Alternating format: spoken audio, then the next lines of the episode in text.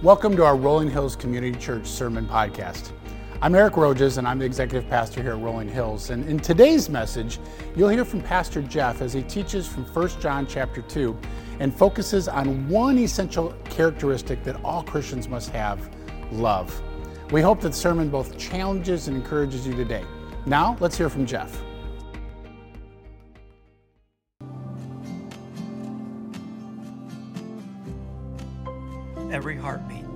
A story. Some of love and wonder, some of loss and fear. Every choice shapes a memory, some disappearing after seconds, some lingering for a lifetime.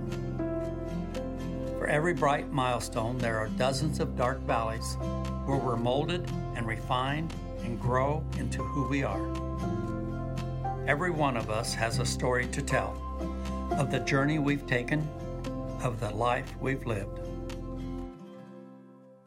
Well, good morning, Rolling Hills Church family. It's so good to be together today. And just want to say a big welcome to all of our campuses as well. Welcome to Nolensville and all the things God's doing in Nolensville, building a new building there. It's exciting that's happening. And welcome to Nashville campus. And so excited to see what's happening there. And new learning center starting in the fall. We have our Justice and Mercy International offices there soon. That's exciting. We just welcome everybody here at Franklin. Man, God is at work. And I love our new children's space, fourth and fifth grade, middle school, high school, and then welcome to everybody online, wherever you're watching from in the city, the country, the world. We are a part of something bigger than ourselves. We are a part of a movement of God, and I'm so grateful to be on this journey with each one of us together. I mean, God is at work. God is at work. We had an incredible Easter two weeks ago. I'm still on cloud nine from Easter. I love Easter, right? You know, the resurrection is just amazing, amazing. And then we started this brand new series last week called A Beautiful Life.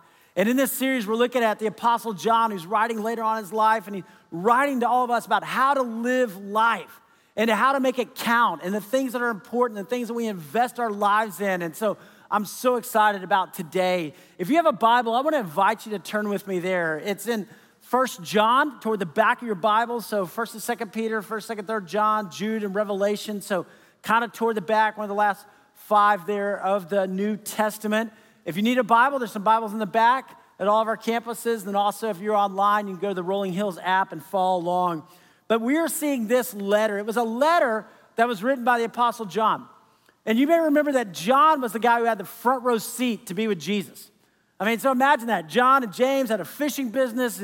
Jesus says, Hey, come follow me. John had no idea what was going to happen. He started following Jesus in his life. And he was front row to see the miracles happen. I mean, that would have been awesome, right? I mean, just all the miracles, you're like, How'd you do that? You know, it's like all these things that he's just watching. He, he was on the front row to get to hear Jesus teach all these things, right? You know, the Sermon on the Mount, and he's listening to this. He's like, wow, I've never heard anything like this. This is awesome. Seeing the kingdom of God at work in this world. John, you know, there was the 12 disciples, then there was the three, right? Peter, James, and John. Jesus really poured into those guys. And then there was John. It's kind of like Jesus' best friend. I mean, it's just like the disciple Jesus loved. That's what he called himself, you know? And John was the only disciple that was there at the cross. All the other disciples scattered, John stayed. He stayed. And then John ran to the tomb. And he looks in and sees the empty tomb after three days that Jesus was resurrected. John was there when Jesus appeared to the disciples and said, Listen, I'm alive. And he's like, Yes, you know, he's back. He conquered death. He made a way for us to have eternal life. I mean, just the joy. John was there when Jesus ascends into heaven. And then John becomes a leader of the early church. The Holy Spirit comes upon him there in Acts chapter 1, Acts chapter 2, you see the church starts to spread. John's a leader in the church, and people are coming to know Christ. Lives are being changed. There's kids. It's just joyful. And then there was persecution. And John was there for that. Right? And they began to persecute Christians, Christians taken and you know used in the as gladiators, right, in the Roman Colosseum, and all these things that were happening there with Christians being persecuted. John was taken to exile on the island of Patmos, and then he, he's able to return and now he's writing this letter like in his old age. I mean, like 85, 90 years old. And he's writing to all the churches. And it's a circular letter, passed to church to church to church, like reading this. I mean, you can imagine the wisdom. I mean, the depth is like, I've lived this life. I've seen Jesus, you know? John writes the Gospel of John, which is all about Jesus. And then he writes this first, second, third John to the churches and saying, guys, I want you to know how to live a beautiful life. Have you ever thought about this? The people in your life who really love you are the ones who will tell you no. You ever thought about that, right? Because everybody else is going to say, buy it, you know, smoke it, drink it, do whatever you want, right? I mean, but it's the people who really love you, they're going to go say, ah, you don't need to go more in debt, okay? I mean, like, I know you really want that, but listen, listen, listen, you don't need to do that, right? I mean, it's your parents, your grandparents, it's your best friend, it's your spouse, right? It's your best friend who goes, you know, I know you really like him, but he's not good for you, okay? I'm just telling you, right? I mean, it's like, I can see this outside perspective. He doesn't make you better. You need people. I need people in my life who will say, hey, let me just tell you, no, because everybody else is going to say, yeah, go for it. Do whatever you want to. Yeah, live it up, you know? But there's these people who just have wisdom who say, listen, I can look at your life and I want you to have a great life. I want you to succeed. I want it to be awesome. That's what John does. John's like, I want to look at you, church. I want to tell you, you're great. You're amazing. God has so many great things for you, but don't go after the world. Go after Christ and hold on to Him. That's the key to a beautiful life. All right, pick up here, 1 John chapter 2. We saw chapter 1 last week, the 10 verses. We're going to just be in 1 through 17 today in chapter 2. But he says, My dear children, you know, if you're 85 or 90, everybody's a dear child, I guess, you know, after that age, right? My dear children, I write this to you so that you will not sin. It's like, I don't want you to sin. You know, sin is so passe today, right? You're like, ah, oh, who cares? Do whatever. No, John's like, no, it impacts your relationship with God, impacts your relationship with others, right? No, no, no. I don't want you to sin. But if anybody does sin, we have an advocate with the Father, Jesus Christ, the righteous one. He's like, I don't want you to sin, but I know you're going to make mistakes. I know you're going to mess up. But, but when you do, come to Jesus. When you do, confess it, right? He ties back into verse 9 of chapter 1, right? If we confess our sins, he is faithful and just to forgive our sins. Hey, look at verse 2 of chapter 2. He is the atoning sacrifice for our sins. And not only for ours, but also for the sins of the whole world. That Jesus died for every single person. That Jesus loves every person in the world, and so should we. He is our atoning sacrifice. We don't make ourselves better. I can't be good enough. So Jesus took my place. Jesus paid my price. Then, verse three, he says, We know that we have come to know him if we keep his commands. Whoever says, I know him, but does not do what he commands is a liar. And the truth is not in that person. Pretty strong, right? I mean, John's like, You're a liar. You know, like, okay, thanks. You know, no, but like if you say you're a follower of God, but you're not living for God, you're living for things, oh, hold on, there's a disconnect there, right? Your walk has to equal your talk. Come on. But if anyone obeys his word, love for God is truly made complete in them. This is how we know we're in him. Whoever claims to live in him must live as Jesus did. And I think if you underline your Bible, underline that verse right there, you must live as Jesus did, that Jesus gave us this model for how to live. And, and John's like, I watched Jesus. I watched the way he loved people. I watched the way he served. I watched the way he sacrificed. I watched the way he cared deeply. That's what God wants for you. That's the example for you. A lot of times we get caught up in, you know, celebrities, I'm gonna, what they're going to do, what's out there. And John's going, no, no, no, no, no. You look at Jesus. You model your life after him. Dear friends, I am not writing you a new command, but an old one which you've had since the beginning. This old command is the message you have heard. And what's he talking about, the old command? He's talking about love. And if you go back to the second book of the Bible, Leviticus, it says, Love your neighbors yourself. I mean, this isn't like a new command. This is old. This has been there. God's heartbeat forever is about love. Yet, I am writing you a new command, and its truth is seen in Him and in you because the darkness is passing and the true light is already shining. He's like, But in Jesus, you see a whole deeper level of love. You know, you put others before yourself. You have that self sacrificing kind of love, this unconditional kind of love. And then, verse 9 anyone who claims to be in the light but hates a brother or sister is still in darkness. Ooh, that's pretty strong, right? Do you hate anybody? Anybody, just the thought of them, you're just like, oh, I hate them. Not, eh, not dislike him. There's people that we don't get along with or those things. But, but he's going, if you really hate somebody, you've missed it. Because you've been forgiven, you've been redeemed. Now you need to forgive. Now you need to encourage. Now you need to offer grace. Anyone who loves their brother or sister lives in the light, and there's nothing in them to make them stumble. But anyone who hates, hates a brother or sister is in the darkness and walks around in the darkness. They do not know where they are going because the darkness has blinded them. That's what hate does to us, right? It brings this resentment into our lives and this bitterness in our lives and this anger into our lives. It's like you're living in darkness because of this hate. No, no, no, no, no, no. Stop. Confess it to God. Give it to God. Don't live. Let that hate control you. And then he comes, verse 12 through 14. We're going to unpack this more in a minute, but, but he says, I'm writing to you, dear children, because your sins have been forgiven on account of his name. I'm writing to you, fathers, because you've known him who's from the beginning. I'm writing to you, young men, because you have overcome the evil one. So he talks about these three stages of spiritual growth these children, these young men, these fathers. He repeats it, but adds a little more detail. He says, I write to you, dear children, because you know the Father. I write to you, fathers, because you know him who is from the beginning. I write to you, young men, because you are strong and the word of God lives in you, and you have overcome the evil one. And then verses 15 through 17, we'll stop at 17 today, but, but man, I want you just to see this. If you underline your Bible or you highlight or you memorize, just kind of dive right in here. He says, Do not love the world or anything in the world. If anyone loves the world, the love of the Father is not in them. For everything in the world, the lust of the flesh, the lust of the eyes, and the pride of life comes not from the Father, but from the world. The world and its desires pass away, but whoever does the will of God lives forever. Isn't that awesome? Whoever does the will of God lives forever. You have this life, but there is more to come. In fact, the best life is still to come, eternal life is still to come. Do the will of the Father, trust Him, follow him in this life, hey, and you've got eternity waiting. Hold on to him. That's the key to living a beautiful life. It's in Christ, Jesus. All right, if you're taking notes today, here's some things I'd love you to write down here at Franklin or Nolensville or Nashville. Pull out a worship guide if you want to take some notes today. If you're online and you want to pull out the Rolling Hills app, just pull that up and you can fill in some blanks. Some incredible truths for us, truths for us today. Look at this. A beautiful life is growing in the grace and love of God.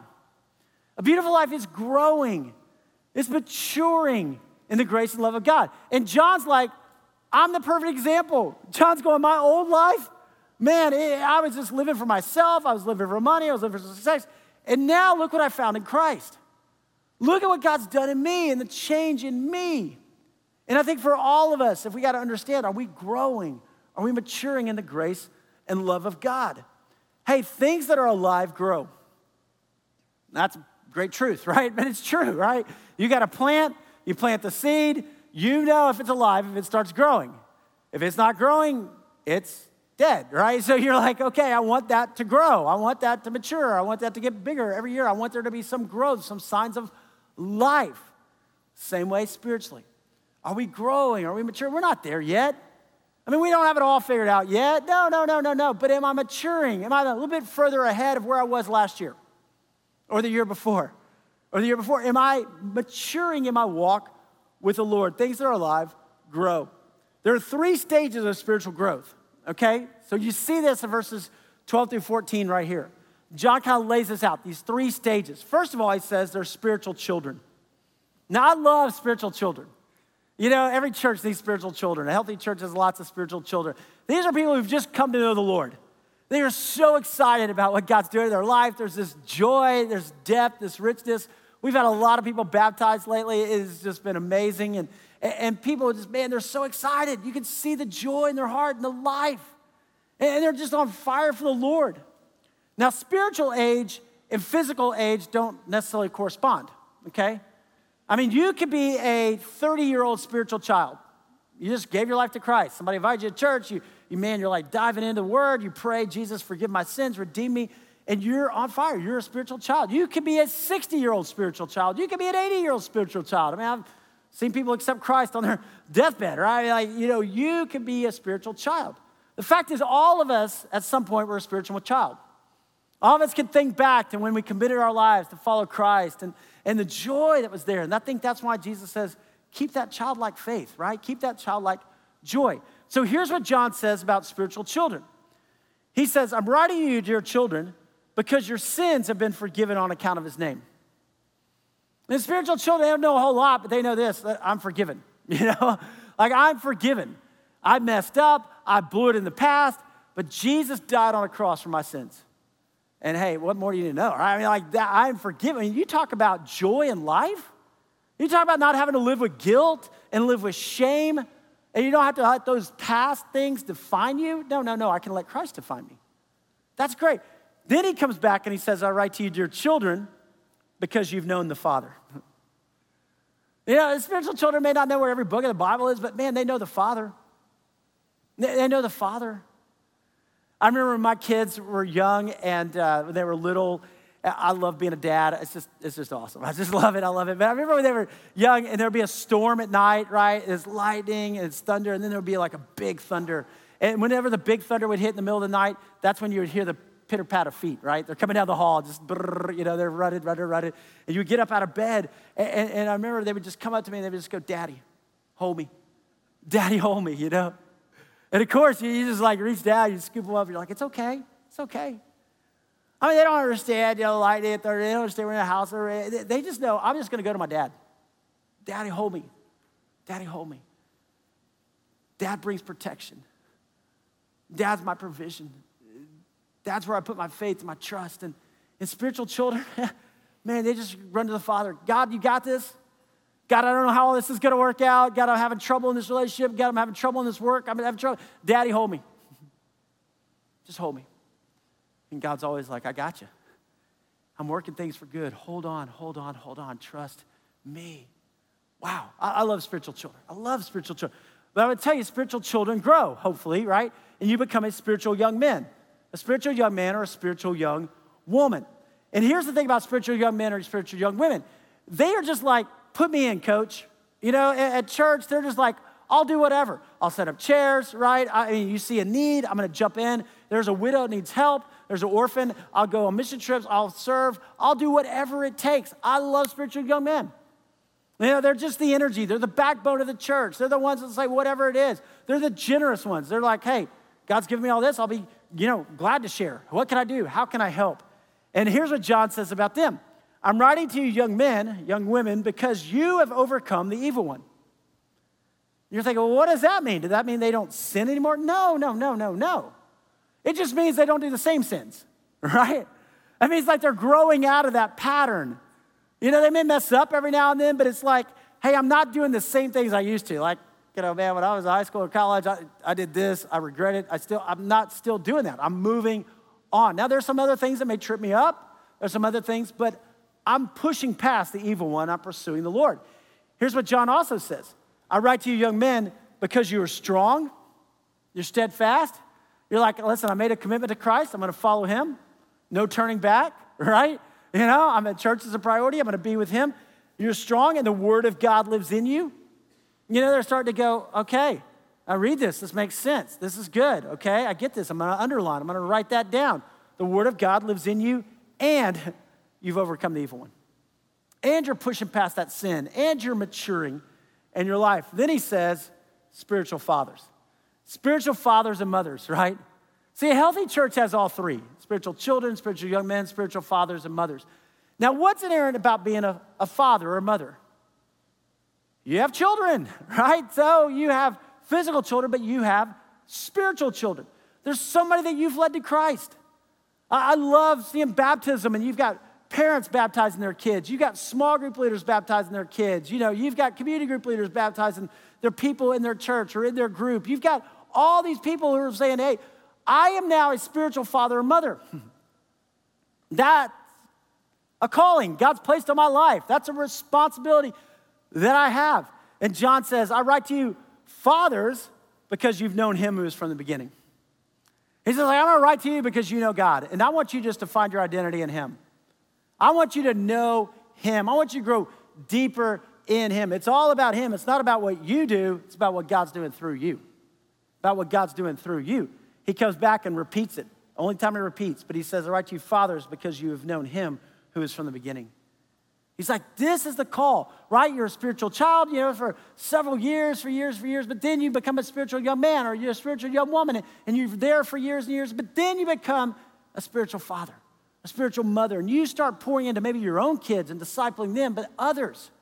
You're teaching, right, in middle school or high school, you're teaching in kids, you're, you're serving as a community group leader, somehow you're pouring in to the next generation. See, growth indicates life. Growth indicates life. And when you look at your life, you go, you know what? I, am not there yet. I don't have it all understood yet. I don't have it all figured out. But man, I am growing. I'm loving the Lord. See, if you're not growing spiritually, then you're drifting. You're drifting. You know, one of the saddest people in the Bible to me is this guy Solomon. He's in the Old Testament. He has this incredible dad, David. David loved the Lord, is known as a man after God's heart. wasn't perfect, made some big mistakes, but but Solomon, Solomon grows up. I mean, he's going, he's worshiping. He has, you know, hey, I'm going to build this temple, the Lord. He does that. I mean, things are like booming for Solomon, and God is blessing him, blessing him, blessing him like crazy. He becomes the king over all of Israel, and he has all this, and then, then he becomes about the worldly things. right? I mean, God's given him all this, and next thing you know, he starts running after more money and more success. He becomes the wealthiest guy that ever lived. He has a lot of women. I'm talking like 700 wives, 300 concubines. That's a lot. Okay, that's like crazy. And he starts drifting. You know, a lot of arranged marriage, you know, but he just starts drifting away, away from God. And you get toward the end of his life, he's not even showing up for church. He's not even showing up to the temple they built. He's not even showing up there. He's, he's just like so drifted in all these things, his career and everything else. And at the end of his life, the kingdom is actually split in two because he's not faithful to God. And you're like, you missed it. You can't take any of that money with you. You can't take any of that with you. You're only here 70, 80, 90 years. Don't miss it. Don't miss it. Don't drift. Don't drift. Don't drift. Hey, growth takes attention. Growth takes attention. You know, like I'm gonna invest in the things of God. I'm gonna really focus on what matters in life. I love this quote from Eugene Peterson a long obedience in the same direction. Isn't that awesome? A long obedience in the same direction. You know, a couple years ago, we took our, our, kids, we went out to California for vacation, for uh, spring break, went to Yosemite, just beautiful. Wow, it was all amazing. But we also went and saw the redwoods. Have you seen the redwoods? They're incredible, all right? I mean, these redwood trees are like ginormous. And you stand there, you feel so small when you're looking at a redwood. You're like, wow, uh, that is big. And you're just amazing. And these things are hundreds of years old. Now, you guys know, right? Tree rings, right? If you, if you look at the tree and you, you, you, see it, you can cut it open and you see these different rings and you see the growth. Every year, there's a different ring for each year. But the thing about it is, is it's not always proportional.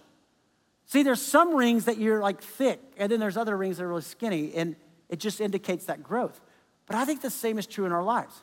Spiritually, there's sometimes, man, you just like take off and grow, right? You have a great Easter, you have a great Sunday, the Word of God, you're just like, that was for me.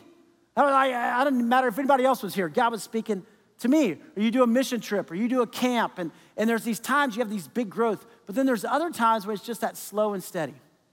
It's just that slow and steady. You're like at church, you're in the Word, you're, you're praying with your friends, and you don't even realize it, but you're growing, you're maturing, you're becoming. And that's why I love this a long obedience in the same direction. You know what else is cool about those redwoods? You're thinking, how are they so tall, right? And, and they don't fall over in every single storm. I mean, how do they how do they stand? Well, here's the thing, the roots are all intertwined. Isn't that cool? They're all intertwined. So you got these giant redwoods out there, and so the roots, and it's one another, these trees that are holding each other up in the middle of the storms. That's church. That's community. That's how you stay strong in the middle of all that's happening, man, brothers and sisters in Christ. Here's another key. Here's another key to spiritual growth, and it's feeding. It's feeding. Here's what John's buddy Peter writes in 1 Peter. He writes this Therefore, rid yourselves of all malice and all deceit, hypocrisy, envy, and slander of every kind. So Peter comes along and says, Guys, get rid of sin. Get rid of sin in your life, right? And if you notice, all of these are like community destroying sins malice, deceit, hypocrisy, envy, slander. Remember, he talked about don't hate your brother or sister? That, that's the byproduct right there. But he says, like newborn babies, crave pure spiritual milk, so that by it you may grow up in your salvation, now that you have tasted that the Lord is good. I love that. Once you get a little taste of God, you're just like, I want more, I want more, I want more, right? And he says, grow up grow up in your salvation. So spiritual children must be fed. Spiritual children must be fed. It's true. It's just like physical children, right? If you're a parent here, we have lots of babies here at Rolling Hills, which I love. We've got a family dedication time coming up in May, and it's just amazing. And, and just to see parents now, if you're wondering who the parents are of the babies. They're the ones who are trying to stay awake right now because they were up in the middle of the night, right? Feeding a bottle or being with their child. And, and great job for, for being here. But that baby crying in the middle of the night doesn't just go, you know what, I'm hungry. I'm gonna crawl out of this crib and I'm gonna go, you know, fire up the grill and throw on a filet. I mean, I'm fine. No. The baby's like, somebody feed me. Somebody feed me. And I love that about spiritual children. They're just like, man, I gotta be fed. I want more of the word. Somebody pour into me. Somebody teach me. I, I wanna know more. I wanna grow more. Um, my daughter is a junior, and one of her friends was baptized a couple of months ago, and, and she told her mom, you know, she's like, hey, I know we're going on vacation in a few weeks, but I gotta be back on Saturday because I don't wanna miss church on Sunday. I don't wanna miss it. I'm, like, I'm learning so much, I'm growing so much, and I love that. But spiritual children must be fed. So if you're a spiritual child, I mean, it doesn't matter what age you are, just be around people and get in the Word. Being on Sunday mornings, getting in a small group, in a community group, being in a men's group or a women's group, you know, being fed. Here's the thing though spiritual young men, they learn to feed themselves.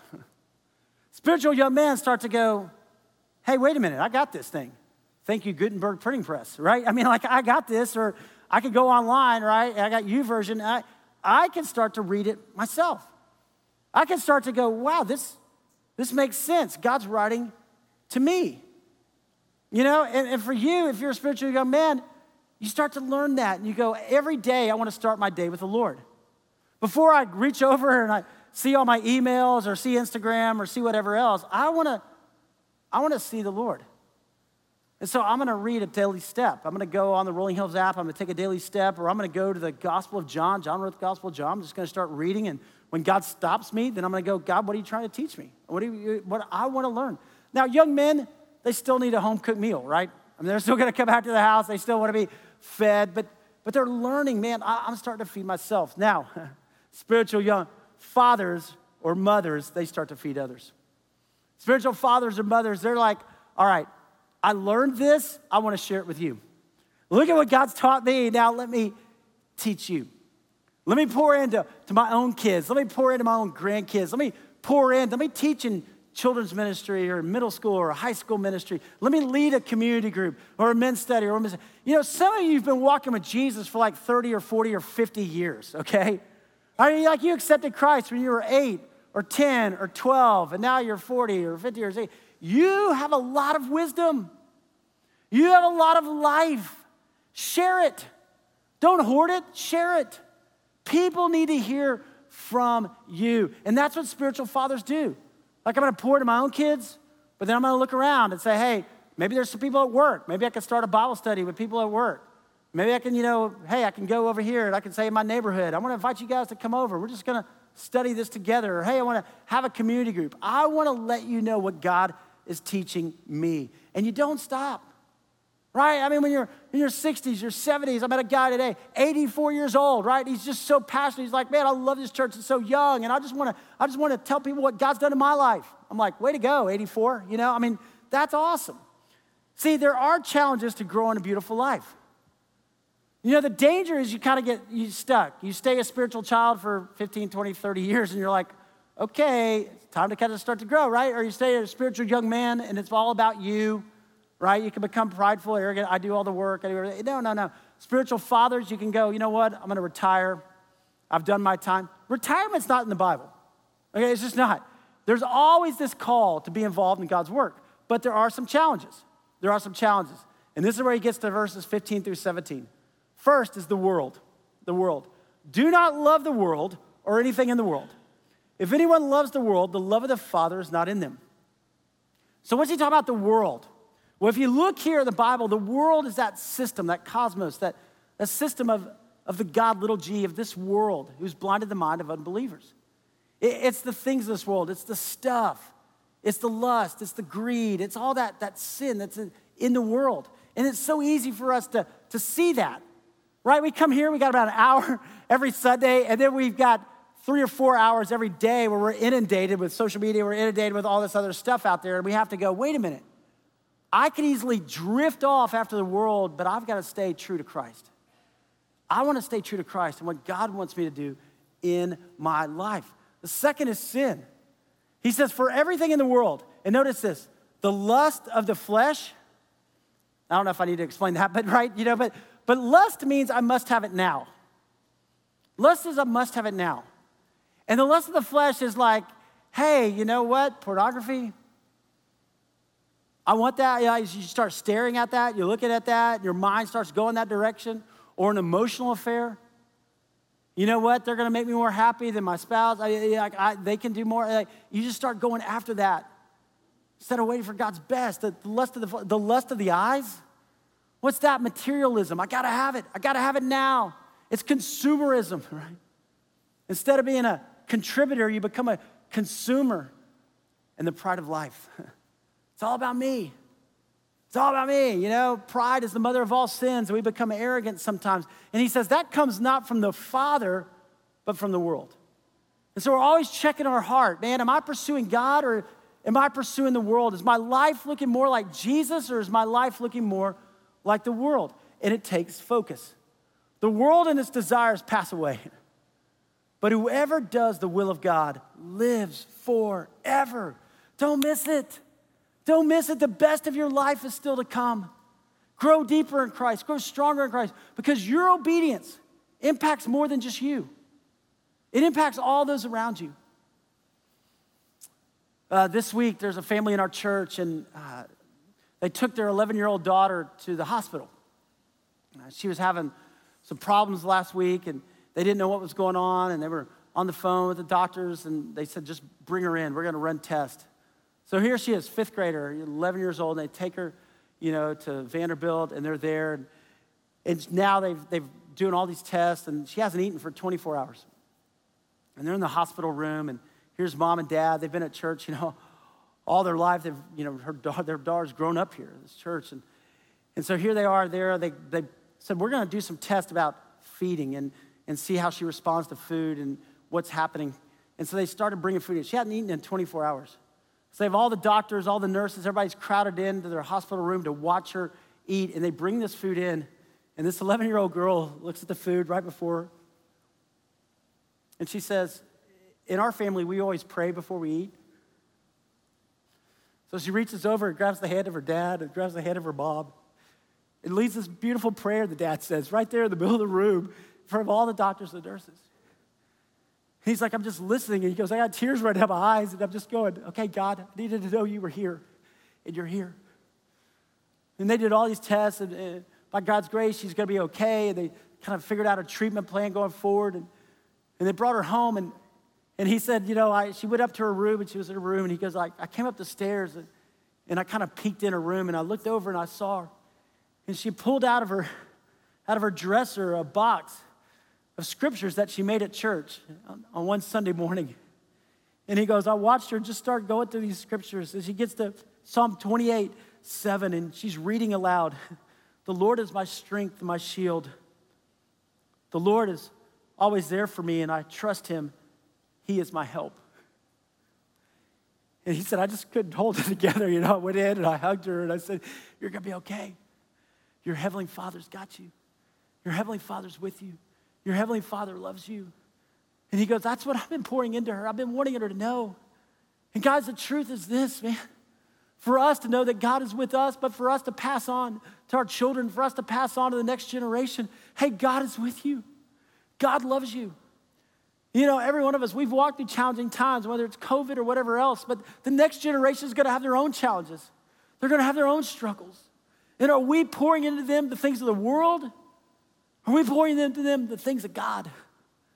And saying, I want you to know Him. I want you to hold on to Him. He'll be with you, He will love you. Hey, look at this quote from Oswald Chambers. A Christian worker has to learn to be God's man or woman of great worth and excellence in the midst of meager and worthless things. There's a lot of meager and worthless things out there. All of God's people are ordinary people who have been made extraordinary by the purpose he has given them. God's given you a purpose. God's given you a call to know Him and to make Him known, to share the love of Christ with others, to pour into them. Hey, even if you're one step ahead, you can show somebody that step. You can pray, you can encourage, you can disciple, you can make a difference because God has a purpose for you. He has a purpose for your life, and your obedience impacts more than you. What next step do you need to take? You never stop growing spiritually. Maybe, maybe for you, it's salvation. It's like, man, I keep coming and I know God's called me to follow. And today I'm committing my life. Maybe for you, it's baptism. I want to be baptized. Maybe for you, it's family dedication. I want to dedicate my child to the Lord, or I want to join the church.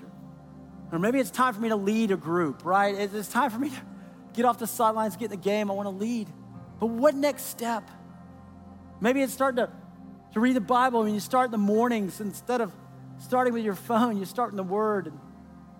You just take a next step. Just take a next step. Just trust, just follow.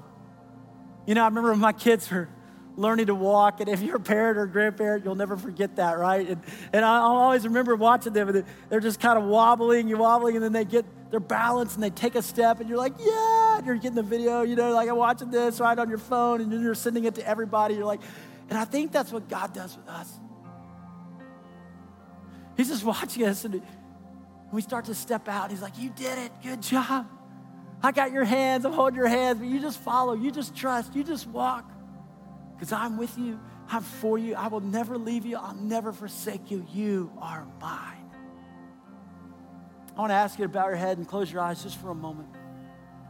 I don't know where you are today, but I know this God is with you, God is for you. Whatever struggle you're facing today, you just reach up and go, Daddy. And He is there. Oh, Father God, meet us in this moment right here and change us forever. God, grow us to be the disciples you created us to be. God, you have a purpose for every one of our lives. You're not finished with any of us yet. So, God, let us pour into you, into your word. Let us accomplish what you have put us on this earth to accomplish, to know you and to make you known. And fill us with that joy, that joy of our salvation and let it overflow to those around us. Let us love. Let us be generous. God, we're yours. So, Father God, whatever next step you're calling us to, give us the boldness and the courage to take it. And just knowing that our obedience impacts more than just us. Let us be men and women after your heart. In the name of Jesus, we pray. Amen. Amen. Thanks for listening to our Rolling Hills Sermon Podcast, part of the Rolling Hills Podcast Network, where you can find great podcasts like Making History Parenting Podcast, Men's Leadership Network, RH Women's As You Go podcast, and more. If you want to learn more about what's going on in the life of Rolling Hills, download our Rolling Hills app or visit our website at rollinghills.church. From there, you can follow us on Instagram and Facebook to stay up to date on what's happening and ways you can connect. We're thankful for you.